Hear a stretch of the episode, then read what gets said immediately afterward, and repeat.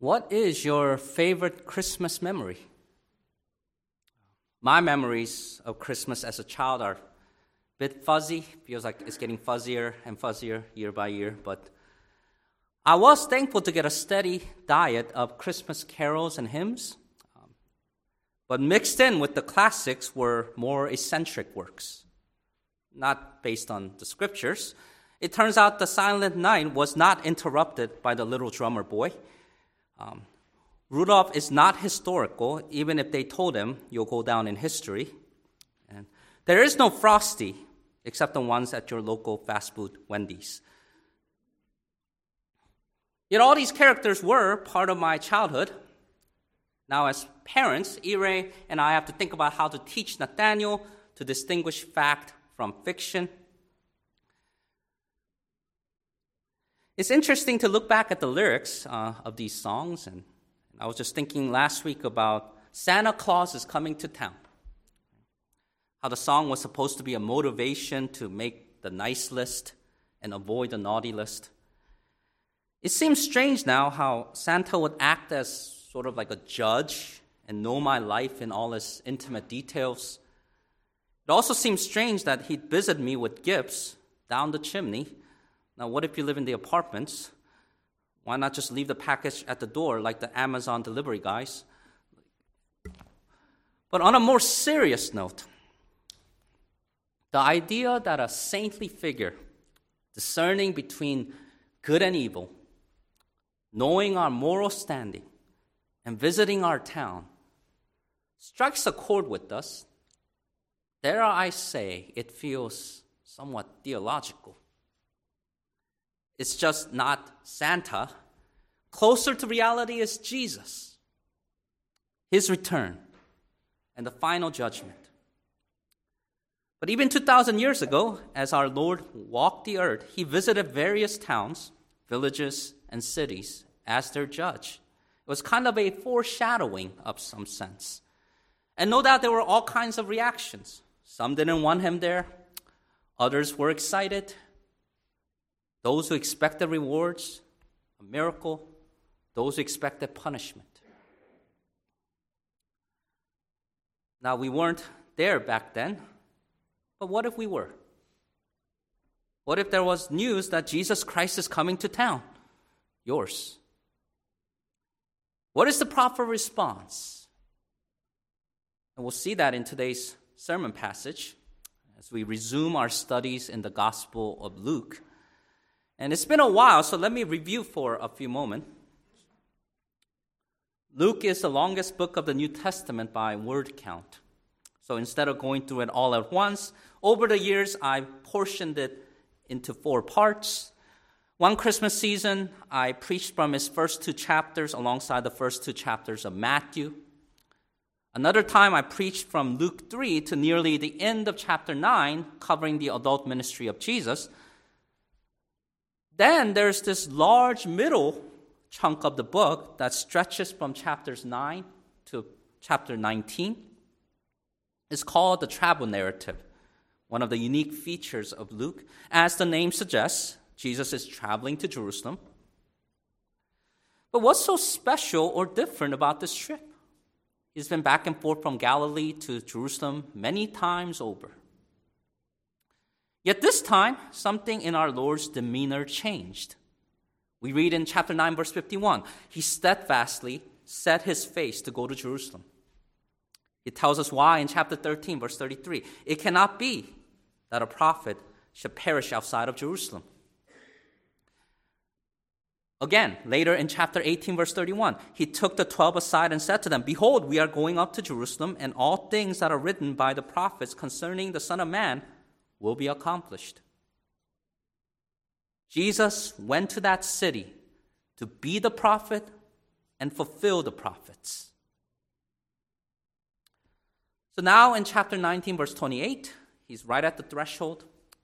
And in the next few months, we're going to follow our Lord in and around Jerusalem through the last few chapters of Luke. And it's entirely appropriate to do this Interestingly, all the gospel writers, not just Luke, spent much ink narrating what happened that week leading up to the crucifixion. And not only that, the burial and the resurrection.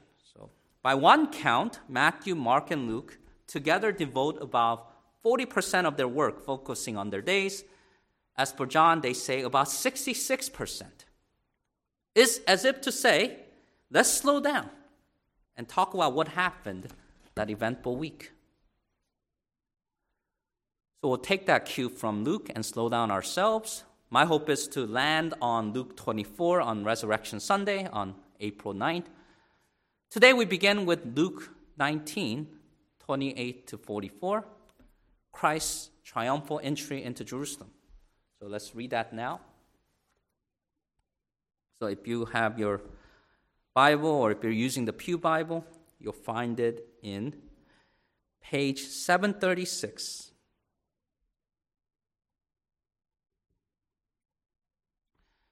When he had said this, he went on ahead, going up to Jerusalem. And it came to pass when he drew near to Bethphage and Bethany, at the mountain called Olivet, that he sent two of his disciples, saying, Go into the village opposite you, where as you enter you will find a colt tied, on which no one has ever sat. Loose it and bring it here. And if anyone asks you why are you loosing it, thus you shall say to him, Because the Lord has need of it. So those who were sent went their way and found it just as he had said to them. But as they were loosing the colt, the owners of it said to them, Why are you loosing the colt? And they said, The Lord has need of him. Then they brought him to Jesus, and they threw their own clothes on the colt, and they set Jesus on him. And as he went, many spread their clothes on the road. Then, as he was now drawing near the descent of the Mount of Olives, the whole multitude of the disciples began to rejoice and praise God with a loud voice for all the mighty works they had seen, saying, Blessed is the King who comes in the name of the Lord, peace in heaven and glory in the highest. And some of the Pharisees called to him from the crowd, Teacher, rebuke your disciples. But he answered and said to them, I tell you that if, they sh- if these should keep silent, the stones would immediately cry out. Now, as he drew near, he saw the city and wept over it, saying, If you had known, even you, especially this in this your day, the things that make for your peace, but now they are hidden from your eyes. For days will come upon you when your enemies will build an embankment around you, surround you, and close you in on every side, and level you and your children within you to the ground. And they will not leave in you one stone upon another, because you did not know the time of your visitation. Structurally speaking, I want to point out the repeated verb draw near. You'll find it three times in verse 29. When he drew near to Bethphage and Bethany. In verse 37, as he was now drawing near the descent of the Mount Olives. Finally, in verse 41, now as he drew near, he saw the city the verb marks off three episodes. Now, within these three sections, there are three lessons. In verses 28 to 36, two disciples are getting a lesson on obedience.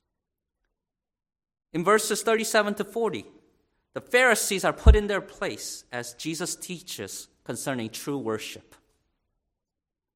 Then in verses 41 to 44, there's a sudden change in the mood we learn something about our Lord's compassion as he weeps over Jerusalem. So, with these divisions in place, I say that there are three ways to prepare for Jesus and welcome him into our own lives. One, obey Christ, who is Lord over all. Obey Christ, who is Lord over all. That's verses 28 to 36. Two, worship Christ the King who demands praise. That's verses 37 to 40. Worship Christ the King who demands praise. That's verses 37 to 40. Three, imitate Christ and his heart for the lost. Verse 41 to 44. Imitate Christ and his heart for the lost. 41 to 44. Let's think about these principles as we start 2023 and strive to be better followers of Jesus. So, first, obey Christ, who is Lord over all. Now, this point is simple, so I'll spend more time setting up the scene and come back to this idea, very simple idea of obedience. And I'll just make a general point about your study of scriptures. Maybe some of you guys have Bible reading plans. And as you study the scriptures, you'll notice that certain events are narrated more than once.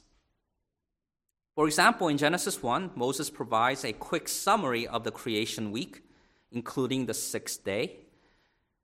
In chapter 2, we're given more details of what happened on that sixth day. Later, you'll find many events of David's life first told in 2 Samuel, but later repeated in 1 Chronicles. Then we have the accounts of kings from that line, from his line, not only in 1st and 2nd Kings, but also in 2nd Chronicles. And at times, you'll not only see double, you'll see triple. Matthew, Mark, and Luke all record John's baptism of Jesus, the calling of his first disciples, his Sabbath controversies, parables, transfiguration, just to name a few. And then, if you go on, you'll notice not only double and triple, but even quadruple.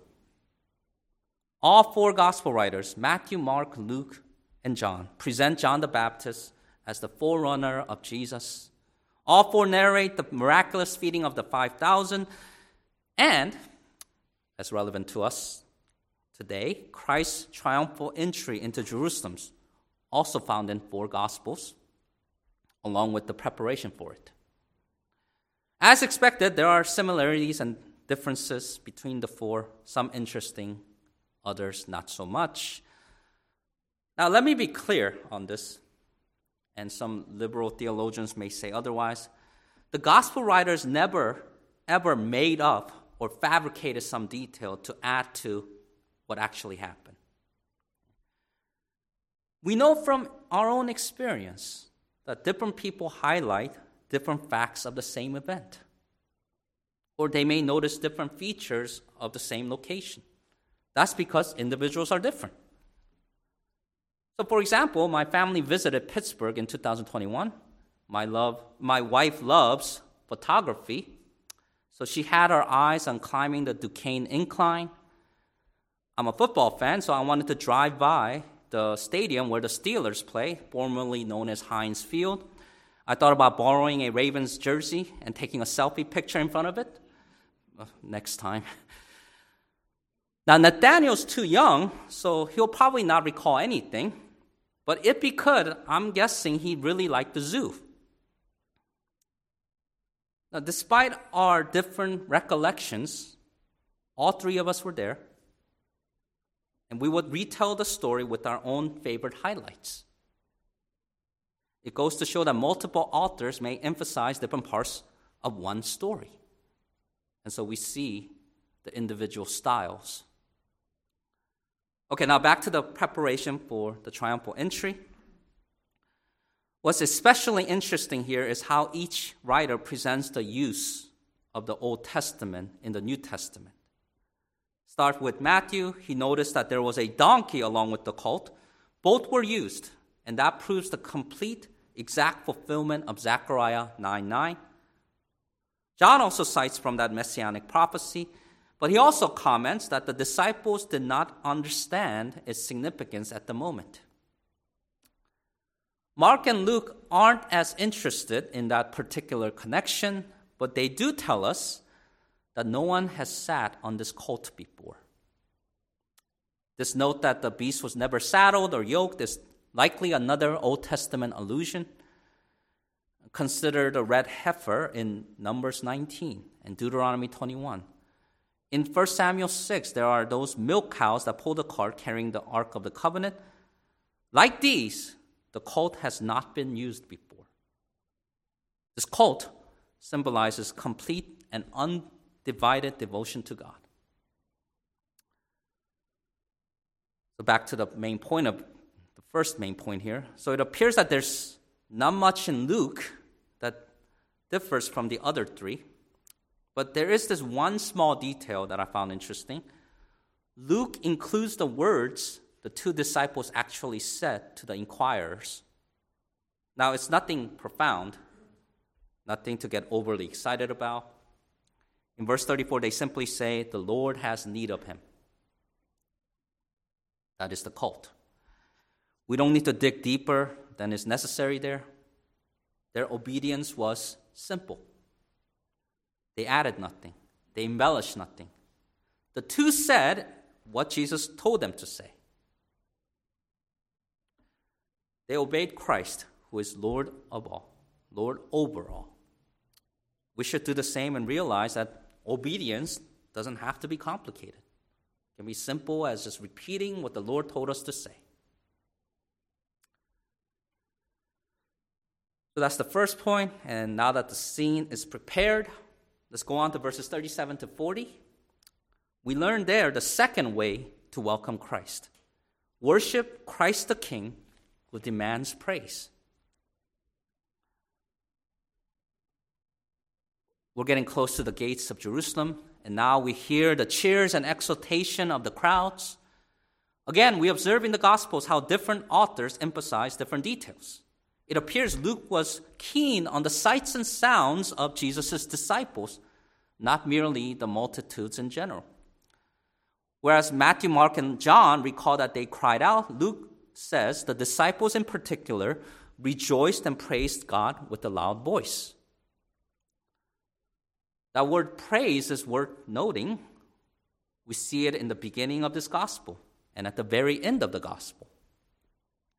In chapter 2, verse 13, on that first Christmas day, there in the fields near Bethlehem was a multitude of the heavenly host praising God. Later in the same chapter, in verse 20, after they met Jesus, the shepherds returned, glorifying and praising God for all the things that they had heard and seen as it was told them. And skip, skipping ahead to the final verse of Luke, chapter 24, verse 53. After Jesus ascended to heaven, the disciples were continually in the temple praising and blessing God. The humble birth of Jesus and the exaltation of Jesus, his descension from heaven, his ascension back to heaven, these are all occasions for worship.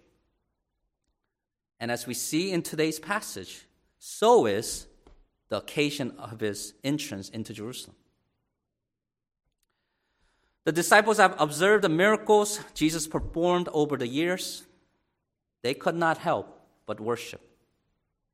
They recognize his kingship in verse 38, citing from Psalm 118. Interestingly, Luke leaves out the Hebrew word Hosanna, perhaps catering to his Gentile audience, Theophilus.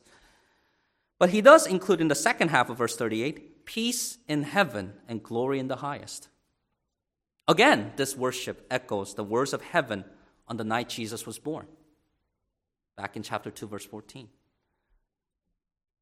Luke wants us to know that the peace and glory Christ brings us are great. This peace and glory go beyond Israel, beyond the Roman Empire, and even beyond this world. It was at this point that the religious leaders they had enough. Some of the Pharisees called from the crowd, their voice rebuking instead of rejoicing. And they say to Jesus, Teacher, rebuke your disciples.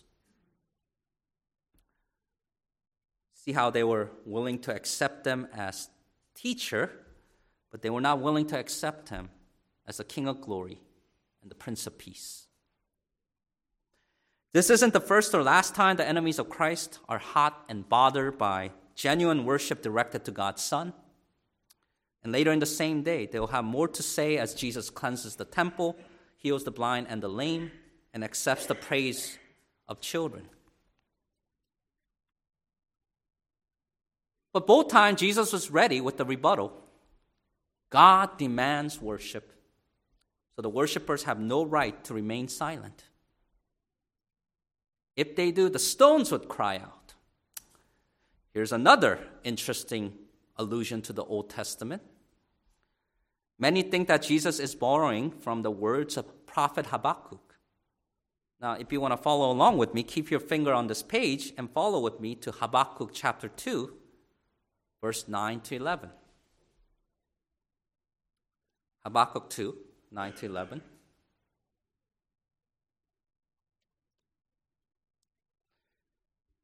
To set up the scene, in this passage, the prophet is condemning those who act wickedly and greedily.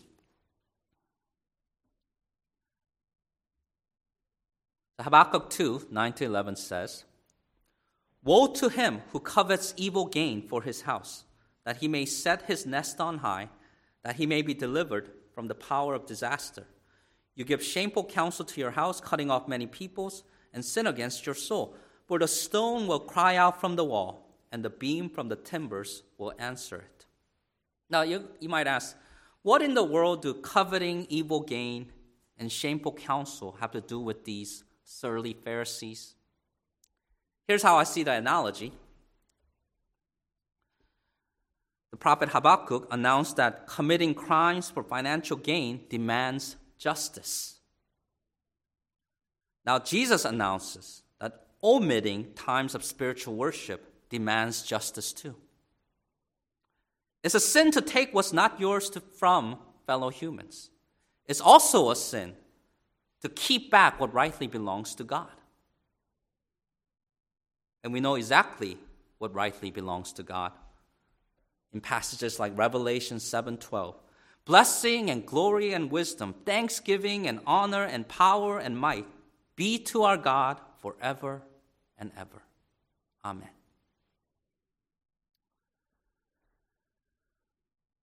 So if the stones would cry out, and if, as Psalm 98, 7 to 8 says, the seas roar, the rivers clap their hands, and the hills are joyful together. How much more should we lift up our voices in praise? The best worship should flow from the best of creation, we who are created in God's image. We should be leaders in worship of God's Son, through whom also the Father made the worlds. We must worship Christ, the King, who demands praise. In one of my former churches, I remember watching the praise leader getting visibly frustrated with the lack of enthusiasm during congregational singing. As pastor, I was asked at times what we can do about that. Well, here's what I'm not going to do. I can't force you to sleep early Saturday morning, get to service on time. I can't make you do your devotions and prepare your hearts for worship. We're not going to set up a drum set I'm not hooking up my electric guitar. At this point, we're probably far from having an orchestra or a co ed choir. But those are not essential. The disciples at the triumphal entry had Jesus, and they had their voices. That's all they needed for true worship.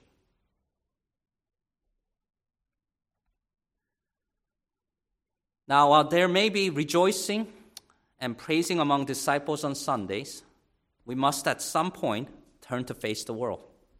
And here's, here's where we learn something else from Jesus.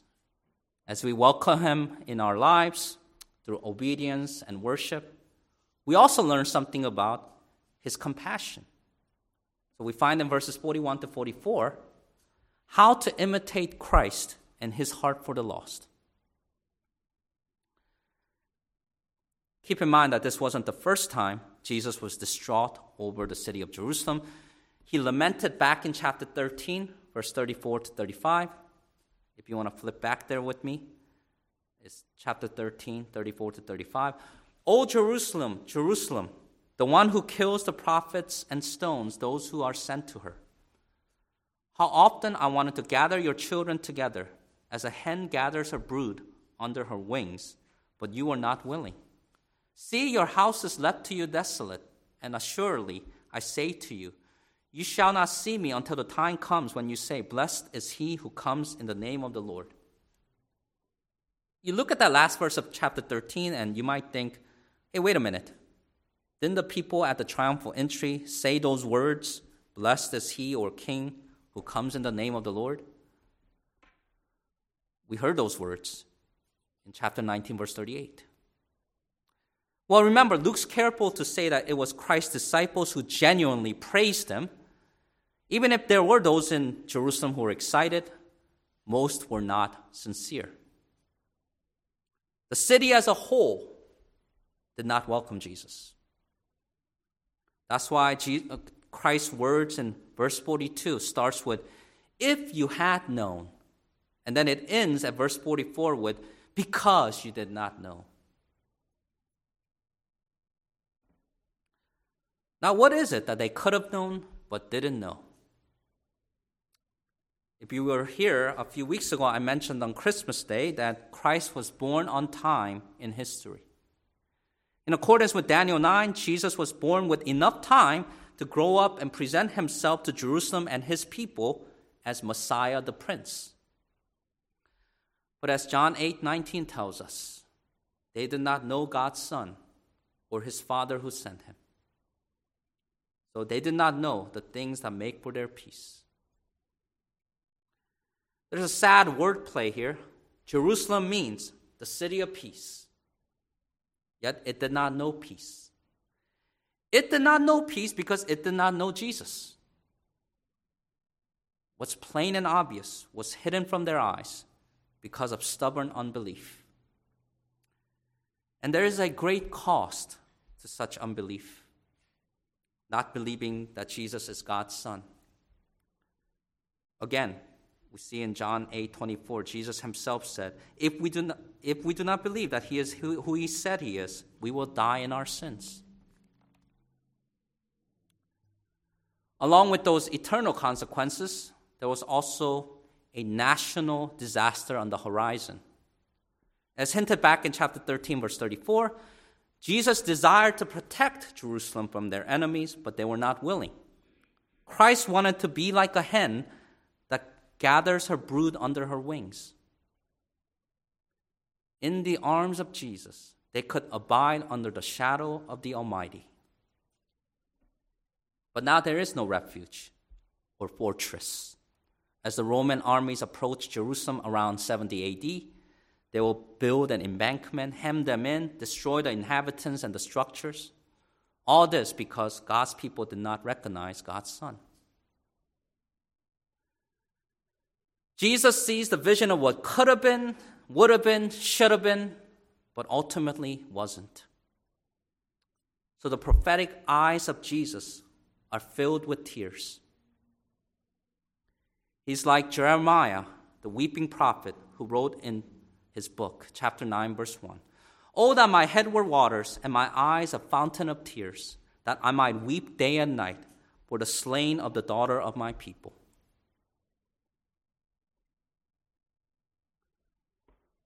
What makes you cry? Is it loneliness, self pity, Maybe you refuse to shed tears because you're a tough guy. But let me tell you, there's nothing unmanly about crying and, or even weeping.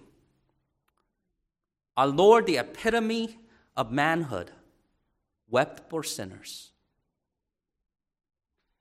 If we truly imitate Christ and his heart for the lost, we may find ourselves, we may very well cry for our own cities and all the lost around us. Amazingly, Jesus cries for others, even though in a few days he'll go to the cross and suffer terribly. He'll be betrayed by men and be forsaken by God. Yet, even then, he'd look at the women weeping for him and say in chapter 23, verse 28, Daughters of Jerusalem, do not weep for me, but weep for yourselves and for your children. Imitate Christ and his heart for the lost. We may take on this challenge and perhaps become so Christ like that we weep at the thought of lost sinners. Still, we ourselves cannot save anyone from hell. This is why the gospel is so precious. We can point to Christ who does more than shed tears, he shed his own blood. That's why it was predicted again in Daniel 9:26 that the Messiah shall be cut off, but not for himself. Jesus himself did not do anything wrong to deserve such suffering in Jerusalem. He is the Lord over all, the King of glory, Prince of Peace. This one came to earth as God's son and God's representative, yet we as sinners did not welcome him. Like the Pharisees, we rejected him and withheld the praises due to him. Like the city of Jerusalem, we did not know the way of peace. We'd much rather live for our own praises and seek the peace which comes from the world. So, because of our stubborn unbelief and guilt, we deserve God's judgment. And we're not just talking about enemy invasion, siege warfare, and destruction of our society. We're talking about everlasting fire, judgment and destruction, torment day and night forever and ever, the lake which burns with fire and brimstone, which is the second death. To save us from that, Jesus entered Jerusalem about 2,000 years ago. He entered as the humble king. He was obedient to death, even the death of the cross. There, this ruler over the kings of the earth loved us and washed us from our sins in his own blood. He made peace through it and made reconciliation available. Now the decision is before you. We implore you on Christ's behalf be reconciled to God. Repent, turn away from your sin, yourself, self righteousness.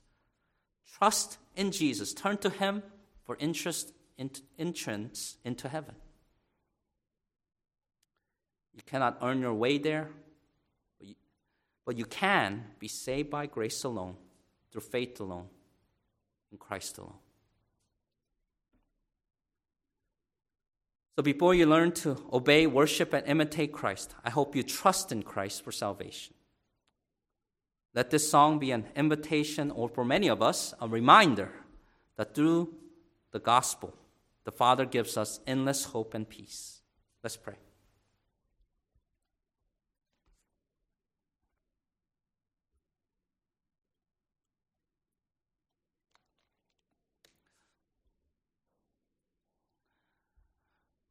Lord, we look forward to that day when your Son descends from heaven, sets his feet on Mount Olives, and enters Jerusalem again. Until that day, may we make it a priority to live for you, to live for your glory, to be like your Son, imitate him, to worship him, and obey him in all that we do. Ask that you would challenge us this week what does it mean to be a follower of your Son? We thank you, and it's in His name we pray. Amen.